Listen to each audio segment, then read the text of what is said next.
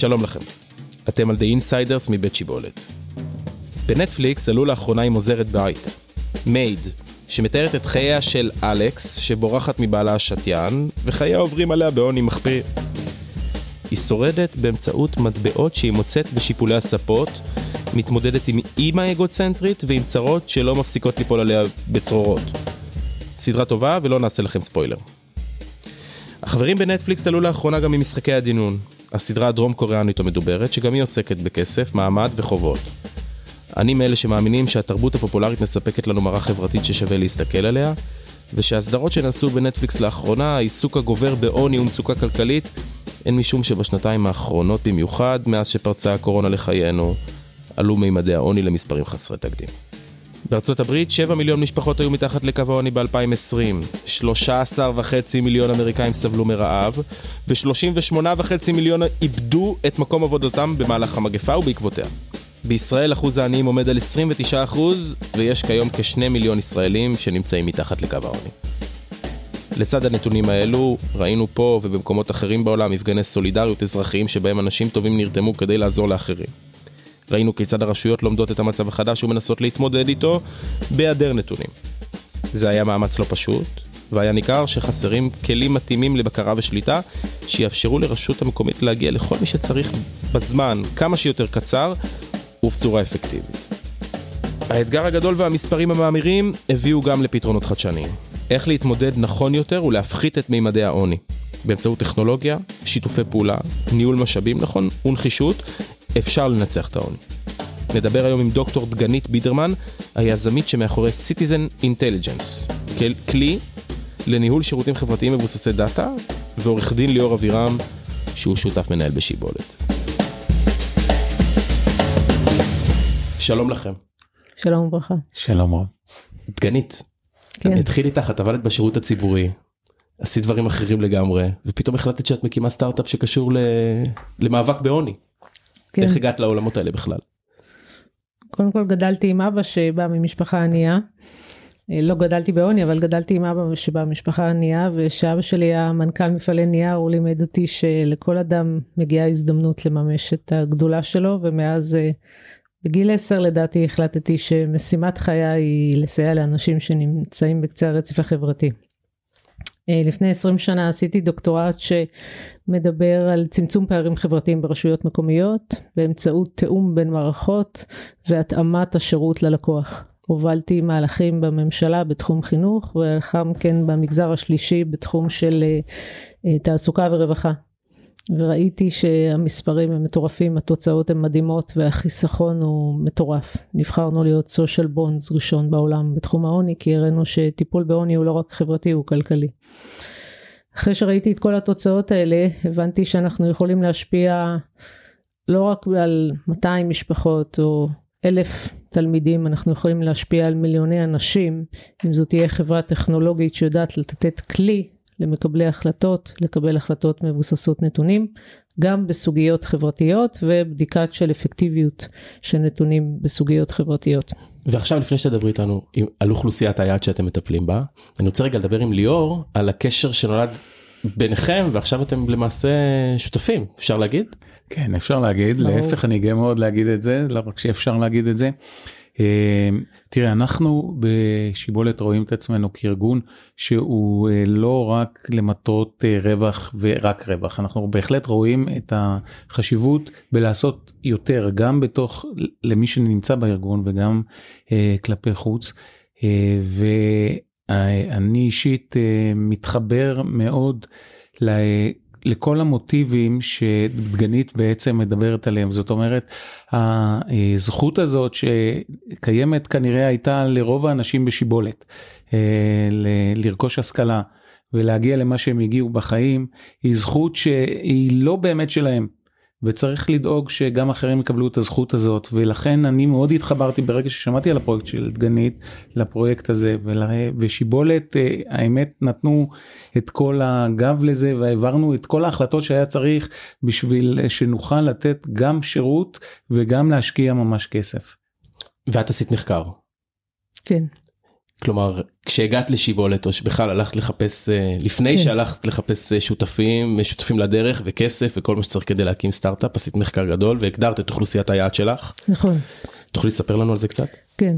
עשיתי שיחות ולידציה, זה התחיל ברשויות מקומיות. ש... שמה זה אומר בפועל שיחות ולידציה? רציתי לדעת שיש צורך, שהבעיה שאני מגדירה אותה כבעיה גם לקוחות מגדירים אותה כבעיה ושיש גורם שישלם על המוצר. אה, ולא רק שאני מאוהבת ברעיונות שלי. אה, ובאמת אה, ראיינתי קרוב ל-30 ראשי רשויות וואה. וכולם פה אחד טענו שאין להם, הם מבינים שכמות האנשים שסובלים מאתגרים כלכליים תעסוקתיים בגיל העבודה הוא עצום והוא הלך וגדל. הם לא יודעים להגיד כמה אנשים מחוץ לשוק העבודה אצלם ברשות, הם לא יודעים להגיד מה הם צריכים לקבל, והם אפילו הגדילו ואמרו, אנחנו לא יודעים אפילו לכמת איזה שירותים ומי מקבל את השירותים האלה ברשות. והבנתי שהבעיה היא עצומה, אמנם הקורונה גרמה לזה שהרבה מאוד אמ, גופים כמו ממשלה בעצם מחפשים להגדיל את הסמכות של הרשות המקומית מתוך הבנה שהיא יותר נגישה לתושבים, אבל גם מחפשים היום לשמחתי כלים לתת לרשות המקומית להתמודד עם הסוגיה, מה שעד עכשיו היה פחות. ואז את מייצרת להם בעצם כלי לכל אותם רשויות להתמודד, לאבד את המידע הזה ולגזור ממנו תובנות כדי להתמודד עם המצב, נכון? זה, נכון. זה הסיפור. נכון. ואיך את מפיקה את המידע הזה היום בפועל בשטח? אוקיי, okay, אז אני מפיקה, את, קודם כל אני רוצה להגיד ש-70% מאוכלוסייה שסובלת מאתגרים כלכליים אה, תעסוקתיים במדינת ישראל לא מוכרת למוסדות הרווחה, זאת אומרת שקרוב לוודאי שהיא גם אף אחד לא מטפל בה. אני מפיקה את המידע הזה מחיבור של נתונים אנונימיים אה, מכל מיני אינדיקטורים ברשות שמצביעים על זה שבית האב נחלש, כמו הנחות בארנונה, בגין אה, מצב כלכלי לאנשים בגיל העבודה, כמו הנחות בחינוך פורמלי, בלתי פורמלי, מעונות, חוגים, מוכרי רווחה חדשים, ואז אני מייצרת לראש הרשות בעצם הבנה של היקף הבעיה, על בסיס הנתונים שלו, העלויות שלה, המגמות שלה, ולאחר מכן פונים ישירות לאוכלוסייה, אנחנו מנתחים את זה באמצעות אלגוריתם חכם שבנינו, שיודע לבנות מהי המודל האפקטיבי לאותה אה, אוכלוסייה, ומחברים את זה לגופי הסיוע. ליאור, לך, אנחנו הרבה מדברים פה עם אה, שותפים בשיבולת, ואת כל אחד מהם אני איכשהו תמיד יוצא שאני אומר לו, אתם deal makerים. כלומר, אתם מביאים אנשים, מעבר לעורכי דין, אתם מביאים אנשים לאותו שולחן, ואיכשהו נוצרת מזה, אמורה להיווצר מזה עסקה, אמורים להיווצר התנאים הנכונים ליצירת עסקה, שכל הצדדים מרוצים ממנה. ופה נוצר מצב בעולם הזה של העוני, שצריך לייצר הרבה מאוד שיתופי פעולה בין מגזרים. אז הנה אתם הצטרפתם בתור מגזר פרטי למיזם של דגנית, אבל איך רותמים גם את המדינה, ואיך רותמים גם את ההייטק, ואיך רותמים עוד ועוד מגזרים כדי להגיע סביב השולחן העגול הזה ולהגיד אנחנו לבעיה הזאת שמים סוף. כן, זו שאלה מצוינת ויש עליה המון תשובות ובדיוק היה איזשהו מחקר איזשהו סקר עכשיו שפורסם שדיבר על זה שעיקר הכסף הולך לכל מיני מקומות אבל לא הולך למקומות חברתיים ולא הולך לשיפור איכות חיים של אנשים. ומשהו כמובן חבל אבל uh, צריך להסתכל דווקא על החצי כוס המלאה בעניין הזה. uh, כמות הכסף שיש uh, יש לה התחשבות בגורמים חברתיים uh, הולכת וגדלה והולכת וגדלה בצורה אקספוננציאלית כמו שאנחנו אוהבים לדבר על הקורונה. זאת אומרת אנחנו פה מדברים על מקדם הדבקה גדול מאחד בעניין הספציפי הזה של הכסף שהולך לכיוונים שיש להם יותר מכיוונים חברתיים מעשיית כסף ורווחים זה דבר אחד אבל אתה, אם נלך אחורה לשאלה שלך זה נכון שיש פה משחק שיש בו שחקנים שמאוד שונים אחד מהשני משהו מאתגר. זאת אומרת זה לא המצב הרגיל שיש לך שחקנים כולם מהעולם העסקי. אבל מצד שני הסוד בדרך כלל הוא למצוא אצל כל אחד את האינטרס שלו. זאת אומרת ולפעמים זה מפתיע זאת אומרת לפעמים דווקא הגורם המסחרי יש לו אינטרס לא מסחרי בפרויקט מכיוון שלמשל כך הוא אה, מפגין ומשווק את עצמו יותר טוב לעולם שלו בצד המסחרי. ובפרויקט הספציפי הוא לא הוא לא הולך למטרת רווח. מצד שני גורם שהוא ממשל ממשלתי יכול לרצות לעשות פרויקט ספציפי רק בשביל יחסי הציבור של עצמו בלי שזה נותן אמיתית לתפקיד שלו הקונקרטי שום דבר אה, אמיתי. אז זאת אומרת שלמעשה אתה צריך למצוא אה, את המקום שבו האינטרסים שהם שונים לגמרי נפגשים עם וקטור אחד שהוא זה שאתה בוחר בו. כלומר האינטרס האינטרס תמיד משחק תפקיד גם בעולם העסקים וגם פה וזה בסדר אין בזה אין בזה שום פסול צריך שהאינטרסים של כולם ייפגשו כדי שזה כן שזה המילה, המילה אינטרס היא לא מילה גסה המילה אינטרס להפך המילה אינטרס היא בסך הכל מילה אובייקטיבית שמזה וקטור שמפעיל כוח וזה כל עוד אתה מצליח את הכוח הזה לרתום למטרה טובה עשית את מה שצריך. הכל כן. טוב. אני יכולה, אני יכולה להוסיף? בטח. אני יכולה להגיד שאנחנו התחלנו מרשויות מקומיות ולאחרונה גילינו שממשלה מאוד מתעניינת במודל הזה מהמקום של אה, זיהוי אוכלוסיות בשלב מוקדם. היום למשל משרד הרווחה מתקצב רשויות על בסיס נתוני הלמ"ס של לפני שלוש שנים. זה לא תמיד רלוונטי, לפעמים זה מאוחר מדי. במיוחד בשלושת השנים האחרונות. נכון, ויש חיפוש משמעותי אחרי פתרון של זיהוי מוקדם של אוכלוסיות, ובחודש האחרון אה, בנקים, בנקים פתאום אה, מביעים עניין כטוענים שהם יודעים לזהות בצורה מאוד מהירה מי האוכלוסייה שנופלת, אה, וראינו ש... רבע מהאוכלוסייה במדינת ישראל היום נמצאת במצב מאוד שברירי, אבל אין להם מה להציע להם. ופתאום אנחנו מגלים, אפרופו השאלה שלך, שלכל המגזרים יש עניין במציאת האוכלוסייה, מציאת הפתרון וסנכרון בין כל הגופים. אני מניח לבנקים יש אינטרס משום שאת לא, לא הדגשנו את זה אני מרגיש מספיק אבל את אה, אה, מתמקדת מאוד באוכלוסיית המעמד הבינוני נכון, מה שאנחנו אה, אה, מכירים והוא שהוא את אומרת למעשה זה מה שהבנת במחקר שלך שהוא נהיה יותר ויותר פריך. ב... כן ו- וחשוב להגיד שכל המחקרים מראים שיש 24 חודשים לאוכלוסייה הזאת שאם היא זקוקה לסיוע והיא לא תקבל אותו היא נופלת לעוני. ולטפל באוכלוסייה ש... שחיה בעוני זה טיפול אחר, זה כאב אחר, זה השלכות אחרות, אה, וכדאי לכולנו לתפוס את זה כמה שיותר מהר. מימד הזמן פה יש לו גם משמעות. וכשאת עושה prototype כזה, כן. לצורך העניין הולכת לרשות מקומית, אולי תוכלי לתת לנו דוגמה של רשות מקומית. אה, אנחנו עובדים באריאל, בת ים, עכשיו בכרמיאל. אז את משלבת סביב השולחן הזה גם בנקים לצורך העניין? את כל גופי הסיוע, כן. למשל עכשיו באריאל ובת ים יש לנו 22 שותפים. מכל המגזרים, ממשלה, אה, עמותות, מגזר פרטי, מנפאוור למשל מגזר פרטי, עמותות אה, פתחון לב למשל, חסדי לב, מגזר ציבורי, ביטוח לאומי, רשות האכיפה והגבייה. כי כולם רוצים בסוף לעזור.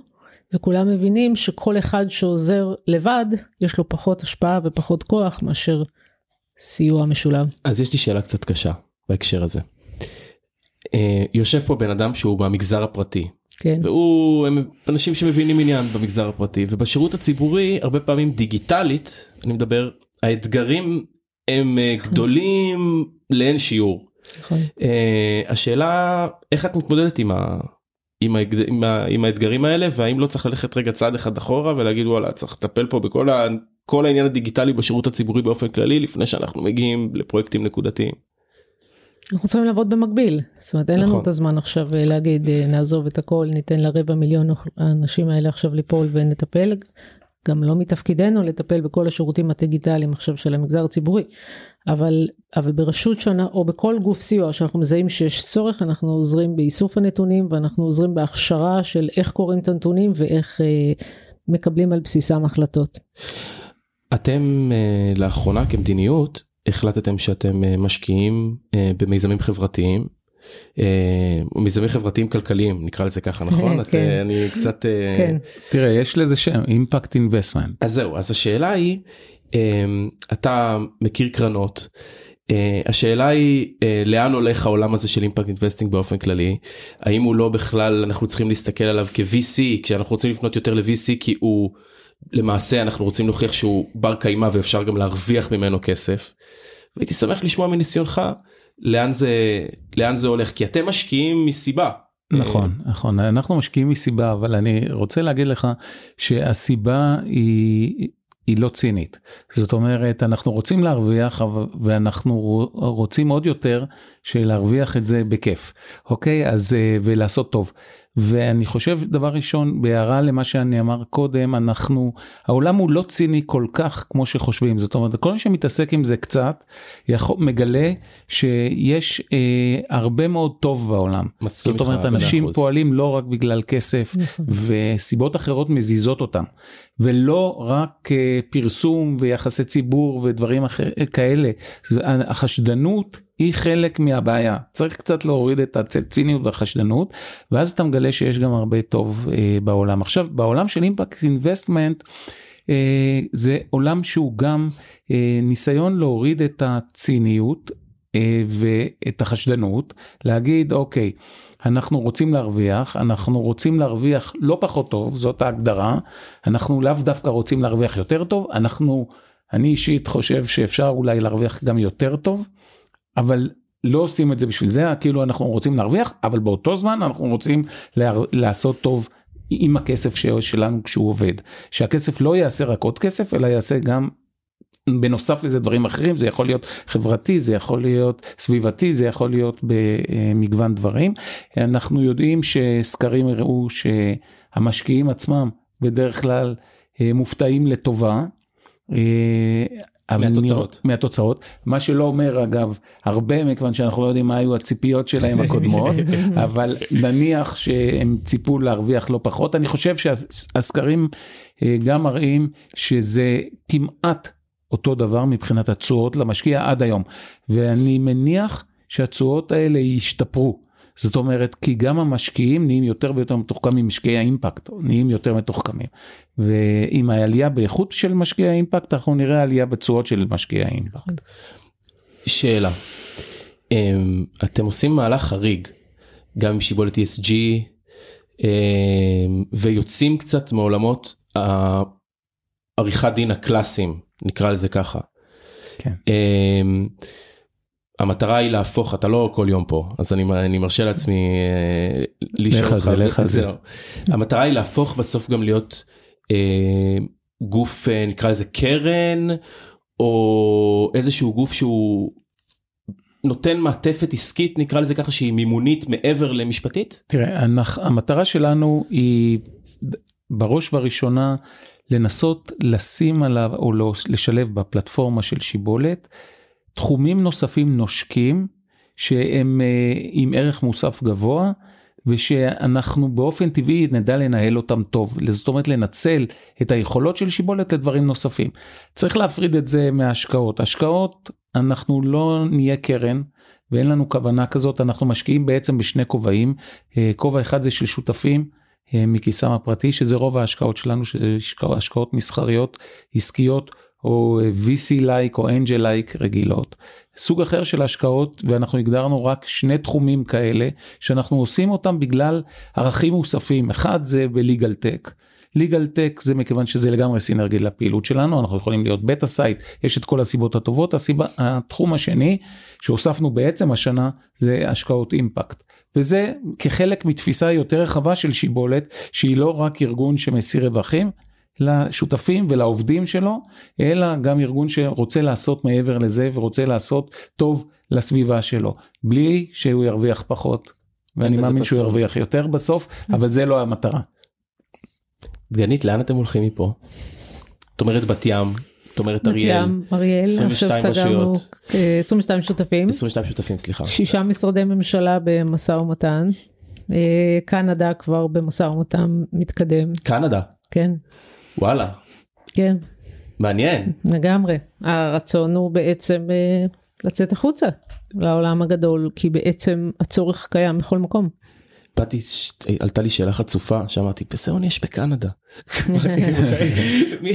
מי, אני בקנדה אבל אבל אני מניח שיש אה, איפה שיש אנשים יש שוני. שפדרציית טורונטו פנתה אלינו היא טוענת ש-50% מהאוכלוסייה נמצאת באבטלה בעקבות המשבר. וואלה. ואין להם את הכלים uh, לסייע. ושם יש באמת מעמד בינוני, זה, נכון. זה, זה בדיוק הפילוח הנכון, זאת אומרת זה לא העוני, לכן אתה גם צודק. כן. זה לא העוני הזה, אבל זה יכול להפוך להיות עוני גדול. לגמרי. אז אה, רשויות בישראל וקנדה ולגייס עוד שותפים בקנדה כדי שיעזרו לכם ולגייס עוד משקיעים ולגייס עוד משקיעים אתם מחפשים עוד משקיעים באיזה עולמות בעולמות האימפקט. בעולמות האימפקט לא כן. VCs לא, יש VCs של אימפקט. של אימפ- אוקיי כן. זאת אומרת יותר ויותר הכל מתחיל מהמקור של הכסף.